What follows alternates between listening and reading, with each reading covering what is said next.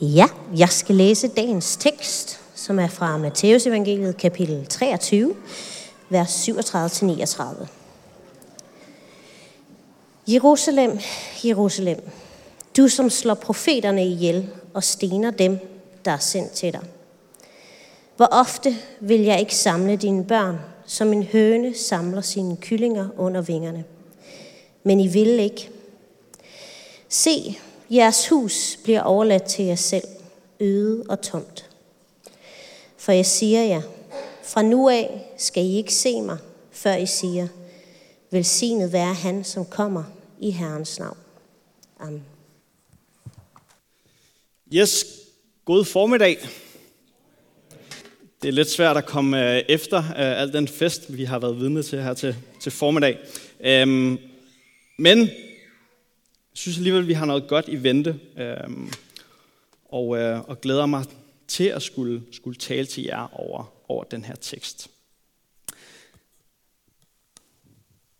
Som, uh, som Henriette øh, ganske rigtigt nævnte til at begynde med, så, øhm, så vender vi i dag tilbage til uh, Matteus evangeliet. Det her, den her serie, som vi har kørt uh, over en, en del år efterhånden, om øjenvidende beretninger om Jesus. Hvor vi er i gang med at gennemgå Matteus evangeliet fra ende til anden. Sidste gang vi var i Matteus evangeliet, så var det under den velvalgte overskrift, når Jesus skiller ud. Henrik han prædikede, uh, Henrik det var ham, der, der forestod uh, dåben. Han var lidt bedre humør i dag, end han var sidst. Um, ej, han gjorde det så fint. Men uh, Henrik han prædikede over en meget ligefrem tekst her i Matteus evangeliet, hvor Jesus syv gange gentager sit budskab. Ved jer skriftklog og fejserer i hyklere. Det var alvorsord som slanger og øjleyngel, kalkede grave og hyklere, som blev prædikater for fejserne. Alvorsord. Lidt på samme måde som når den russiske bjørn er utilfreds. Nogle af jer husker måske uh, Trefilov her, den mangeårige håndboldtræner for, for det russiske håndboldlandshold. Han blev kaldt den russiske bjørn, ikke uden grund. Han førte um, mandskabet til en del store mesterskaber og sejre. Men de fleste husker ham måske mest for de her meget, meget intense timeouts, hvor holdet de fik en ordentlig opsang, hvis de ikke præsterede op til niveau. Eller måske du kender det fra, fra dit eget hjem, at bølgerne nogle gange går, går højt derhjemme. Og lad os bare for eksempel skyld sige, at, at faren har, har skældt ud over manglende overholdelse af hjemmets regler. Hvorefter moren må, må træde til og, og lige glat lidt ud og forklare, at reglerne er sat op, fordi vi elsker jer, kære børn. Se, der er en dimension ved, ved den her tekst, som vi har læst, øh, og som, som ligger sig op af den her foregående skæld ud, og de her gentagende vegråb, og glatter ud. Vi bliver i hvert fald præsenteret for det sindelag, som ligger bag de hårde ord. Og samtidig så er der også en dimension ved den her tekst, som fastholder og som gentager tekstens alvor og opråb. Og netop de her to dimensioner, det er det, som vi skal prøve at dykke lidt ned i her til formiddag. Det ord, som, som Jesus bruger om farisæerne igen og igen, det er hyklere. Det udspringer fra et græsk ord, som oprindeligt betød, Øh, eller som oprindeligt refererede til, til skuespillere på et teater. En hykler, det er altså en maskebærer, som kan spille flere forskellige roller under det samme teaterstykke. Og når Jesus så bruger det her udtryk i den her sammenhæng, så er det for at afsløre mennesker, der egentlig bærer en maske, og der ikke er sammenhæng mellem, hvordan de tager sig ud, hvordan de opfører sig, og hvordan de i virkeligheden er. Se, uanset om du er her for, for første gang, og kigger lidt efter, hvordan de andre gebærder sig, og prøver at følge med i, hvornår man skal rejse op, hvornår man skal sætte sig ned. Øhm, som regel bare blive siddende, det er tommelfingerreglen, og ellers så skal du nok få det at vide. Øhm, men nevertheless, uanset om du er her for første gang, eller du har din faste plads i kirken hver søndag, så vil jeg gerne invitere dig til at lade masken ligge. Og gå med ind i den her refleksion over, hvem Jesus er. Hvem er ham her Jesus, som på den ene side taler hårde ord, men samtidig viser os en kærlighed og en omsorg, som rører ved vores hjerter. Du får lov til at være skeptisk, du får lov til at være på vej, være tvivlende, eller være begejstret og fyldt af glæde. Hvis du har nogle, nogle spørgsmål eller kommentarer til, til noget af det, jeg siger her til formiddag, så står mit, mit nummer her nederst på skærmen. Øhm, og så vil jeg, jeg får ikke tid til at svare på dem efter prædiken i dag, men jeg vil svare på en sms øh, senere på dagen. Inden vi, vi går i gang med teksten igen, så skal vi lige bede sammen endnu en gang.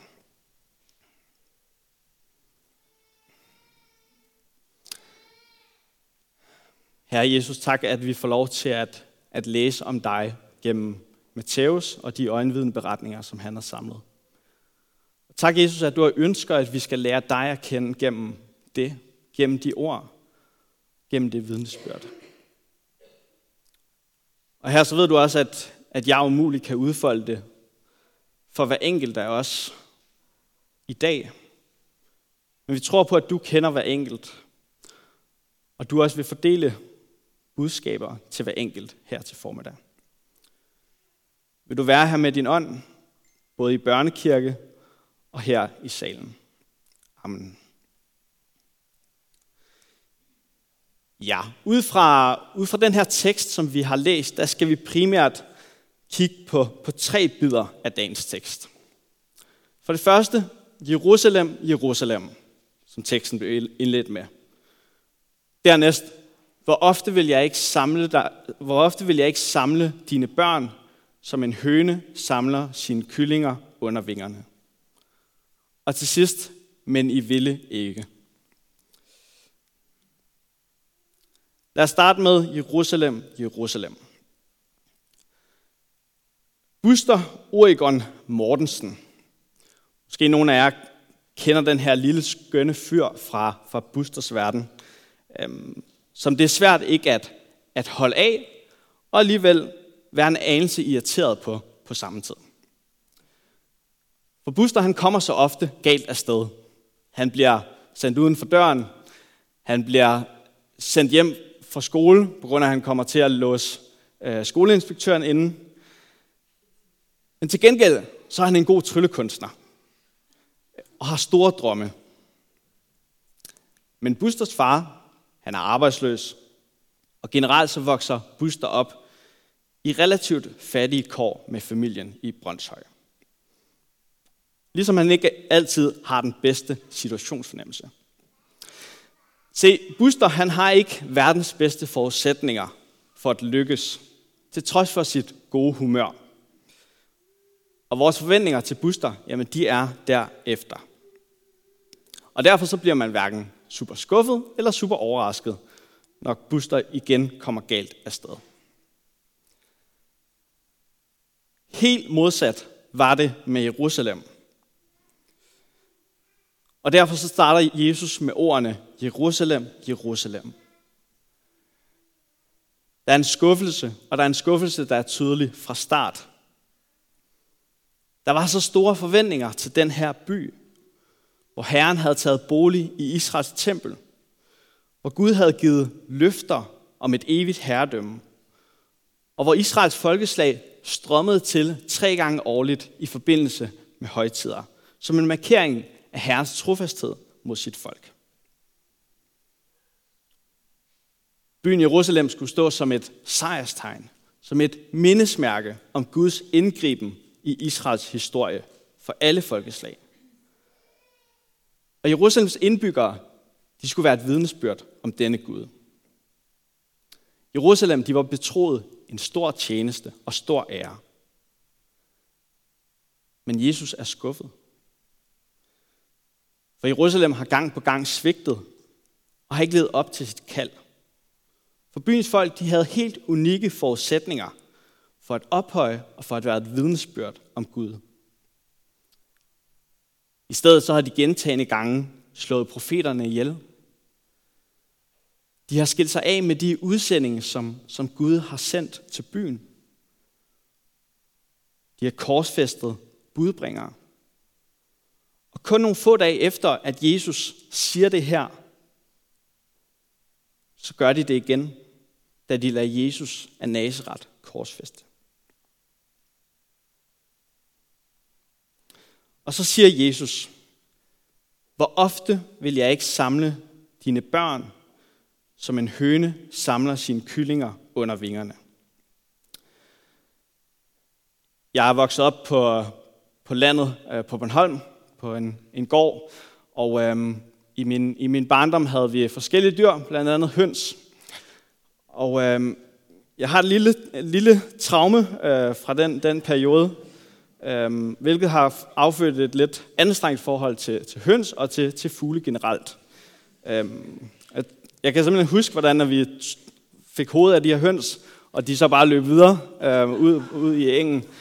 Øhm, og det, det har sat sig dybt i mig. Og øhm, det har så for, det har mine gode og mindre gode venner øh, fundet ud af, og synes, at det har været sjovt at, at tage op en gang imellem.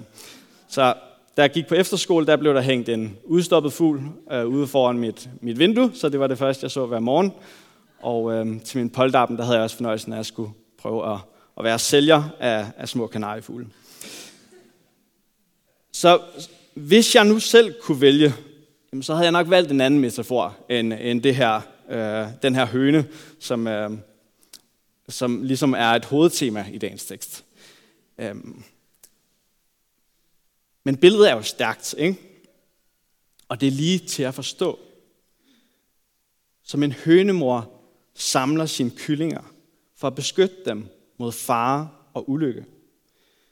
Sådan er Guds kærlighed imod sit folk. Vi skal lige tage os en ornitologisk rundflyvning i det gamle testamente. For fuglebilledet, som, som bruges her, det er egentlig ikke noget, som Jesus finder på som den første. Men det er en illustration, som bruges gentagende gange igennem det gamle testamente. Overordnet set så repræsenterer illustrationen i hvert fald to forskellige sider af, hvem Gud er. Og det skal vi lige kigge på. For det første så repræsenterer det Guds frelsesvilje og styrke. Og ofte så repræsenteres det igennem ørnen. Efter at, øh, at det jødiske folk var blevet ført ud af Ægypten efter 400 års slaveri, så siger Gud sådan her til folket. I har selv set, hvad jeg gjorde mod Ægypten, og hvordan, og hvordan jeg bar jer på ørnevinger og bragte jer herhen til mig. Ørnevingerne bliver her et symbol på Guds frelsesvilje og Guds styrke til at føre det igennem. Det andet, som, øh, som det her fulde øh, billede illustrerer, det er tryghed og omsorg. For eksempel så siger kong David sådan her om Guds beskyttelse og omsorg. Vogt mig som din øjesten, skjul mig i dine vingers skygge. Jeg synes, det stærke ord kalder, kalder mennesker, kalder os for sin øjesten. Skjul mig i dine vingers skygge. Og øh, et andet sted i 5. Mosebog, kapitel 32, der står der sådan her. Han fandt det i ørkenlandet, i den tomme, hylende ødemark. Han kredsede om det, holdt øje med det, pressede på, øh, passede på det som sin øjesten. Som en ørn, der vækker sit kul op og flyver frem og tilbage over sine unger. Bredte han sine vinger ud, tog det op og bar det på sine vinger. Se selv som matematisk logiker, som jeg nok er, så må jeg indrømme, at at det her det er ord, det er poesi, som rører ved mit hjerte. Jeg tror ikke, en, en kærlighedsroman kunne, kunne fortælle det stærkere om den her kærlighed og den her omsorg. Og så lige en enkelt indskudt note til det her. Prøv at lægge mærke til, hvordan Guds karakter beskrives igennem både faderlige og moderlige karaktertræk. Bibelens første bog beskriver, hvordan at, at vi blev skabt i Guds billeder. Som mand og som kvinde skabte han dem. Som mand og kvinde, der kan vi altså bedre repræsentere Guds billede og Guds karakter, end jeg kan alene som mand, eller en anden kan alene som kvinde. Det bliver på en eller anden måde ufuldstændigt. Og i menigheden og i hjemmet, der har vi brug for både mænd og kvinder til i små glemt at repræsentere Guds frelse og styrke, tryghed og omsorg.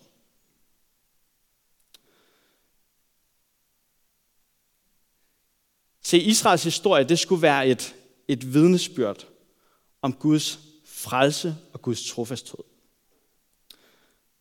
Og ved at, at læse om Israel, så skulle vi se Guds frelsende, Guds bankende hjerte.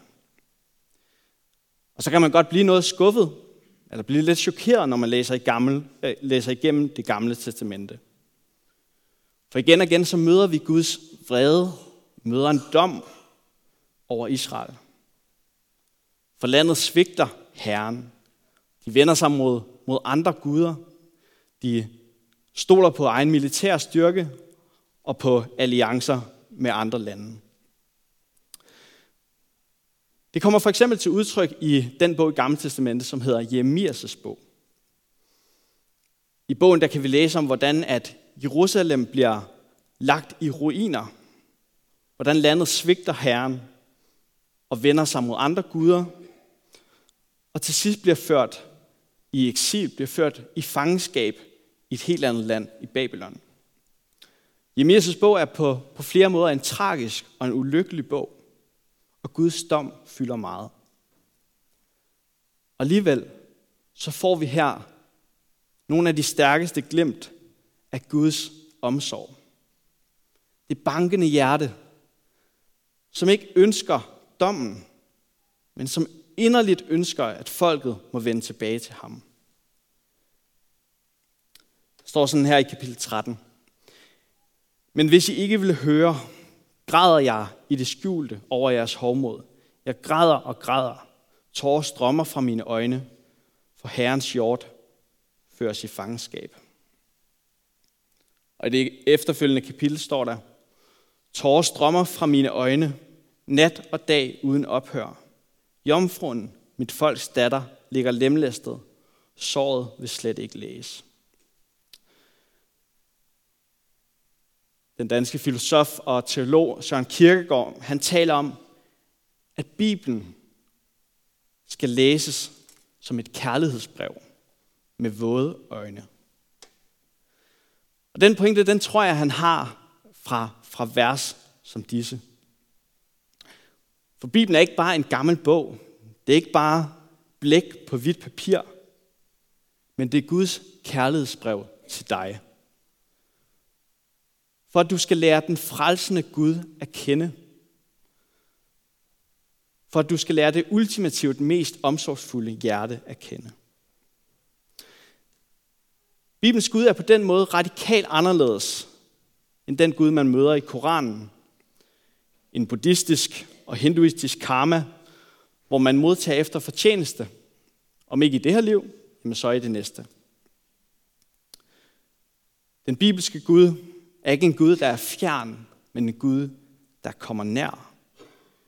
En Gud med tårer, som græder og græder.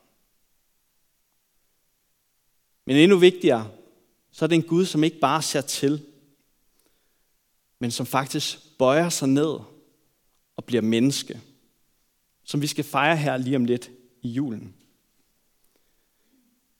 At verdens skaber og universets herre som ikke skylder os noget, men som vi skylder alt.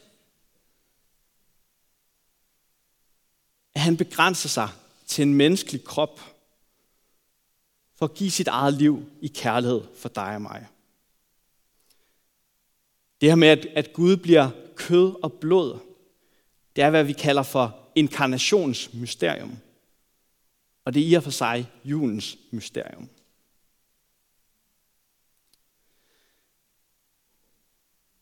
Og ligesom Gud igennem historien har forsøgt at, at samle sit folk under vingerne igen og igen, sådan siger Jesus her, at han gentagende gange igennem livet har råbt sit folk op for at få dem til at følge og tro på ham.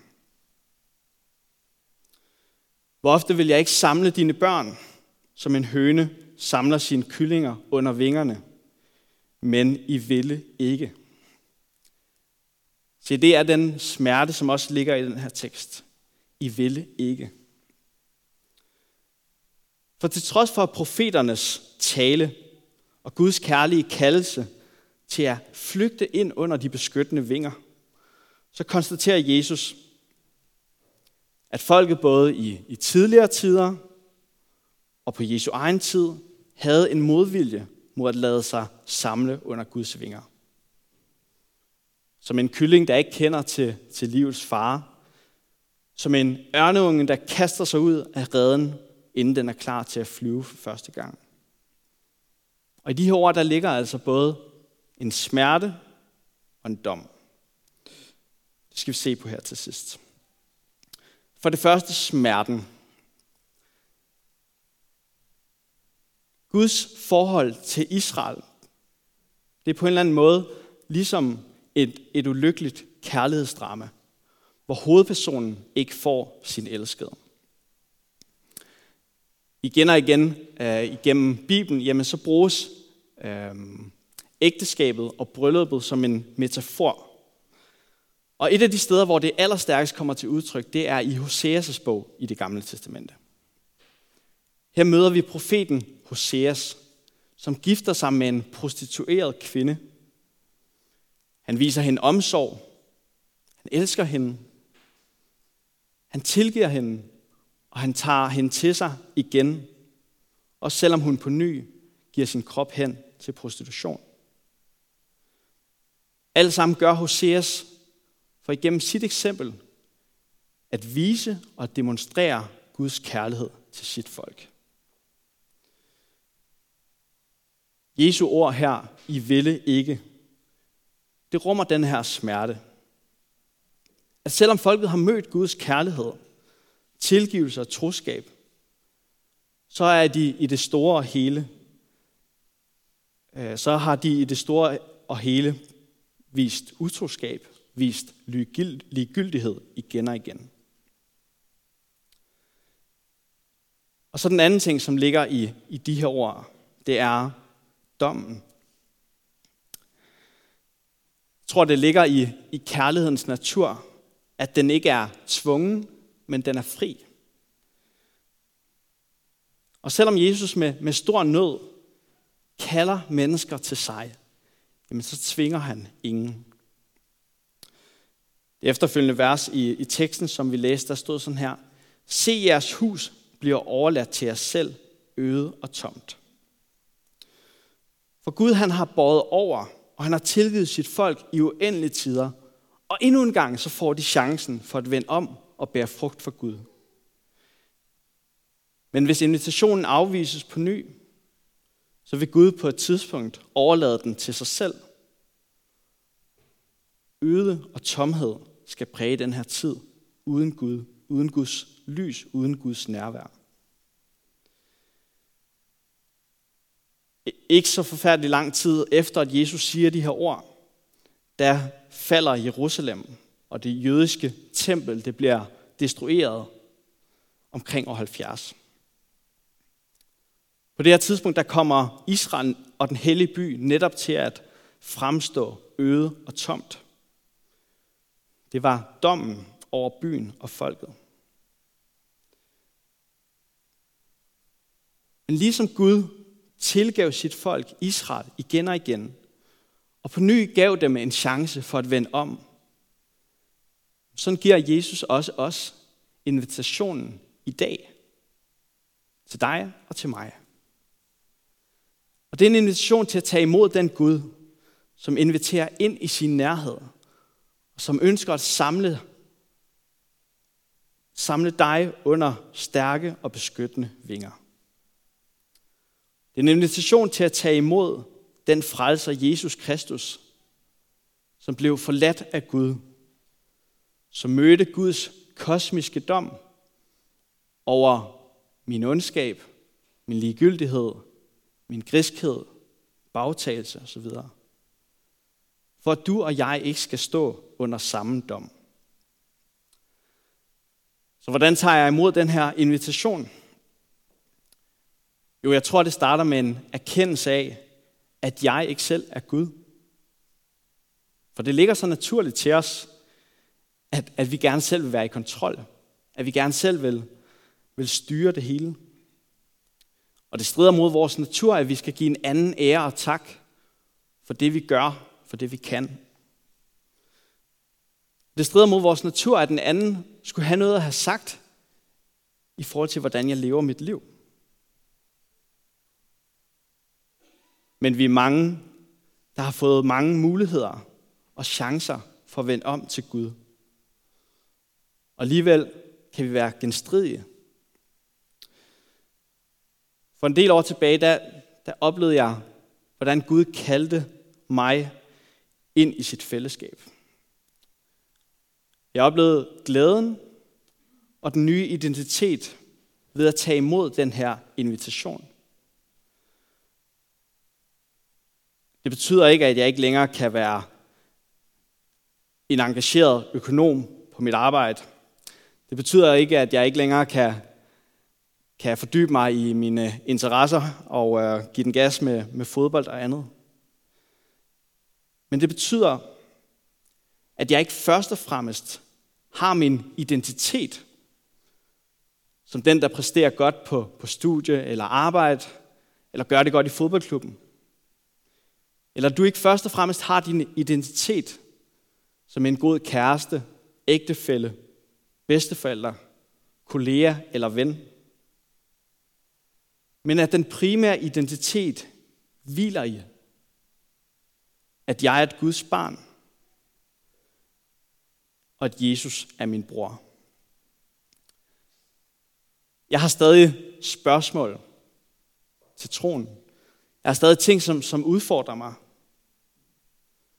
Og der er fortsat en modstand i mit hjerte mod Gud. Der er noget i mit hjerte, der siger til Gud, hertil og ikke længere. Men dagens tekst, det er på ny en invitation til at vende om, når det er, at jeg selv vil være Gud. Og så i stedet tage imod Guds invitation. Måske hører du om, om Guds bankende hjerte for dig første gang. Oplever, at det rører noget ved dit hjerte. Jesus siger sådan her.